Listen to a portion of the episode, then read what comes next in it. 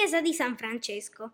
Nel luglio del 1228, appena dopo solo otto giorni dalla canonizzazione di Francesco d'Assisi da parte di Papa Gregorio IX, il comune di Prato comprò per i frati minori un terreno, posto nel luogo detto l'Oliveto, affinché si potessero costruire una chiesa e un convento.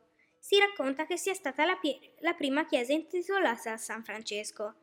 L'attuale complesso fu costruito intorno al 1280 circa. La facciata della chiesa è gotica, romanica realizzata in marmo bianco e serpentino verde di prato. Essa si differenzia nettamente dall'abside, costruita quasi interamente in cotto proveniente dalle fornaci di Porta San Giovanni. Su, sul portale esterno, incorniciato da un architrave, ci sono scolpiti gli stemmi della famiglia Pugliesi. All'interno della chiesa è sepolto il noto mercante Francesco Datini, devoto di San Francesco. La sua lastra funebre si trova nel pavimento di fronte all'altare maggiore. È un'opera dello scultore Niccolò Lamberti, 1411, che rappresenta in basso rilievo il, mel- il mercante. Fu lo stesso Francesco Datini a donare alla chiesa il crocifisso ligneo, che sovrasta attualmente l'altare maggiore.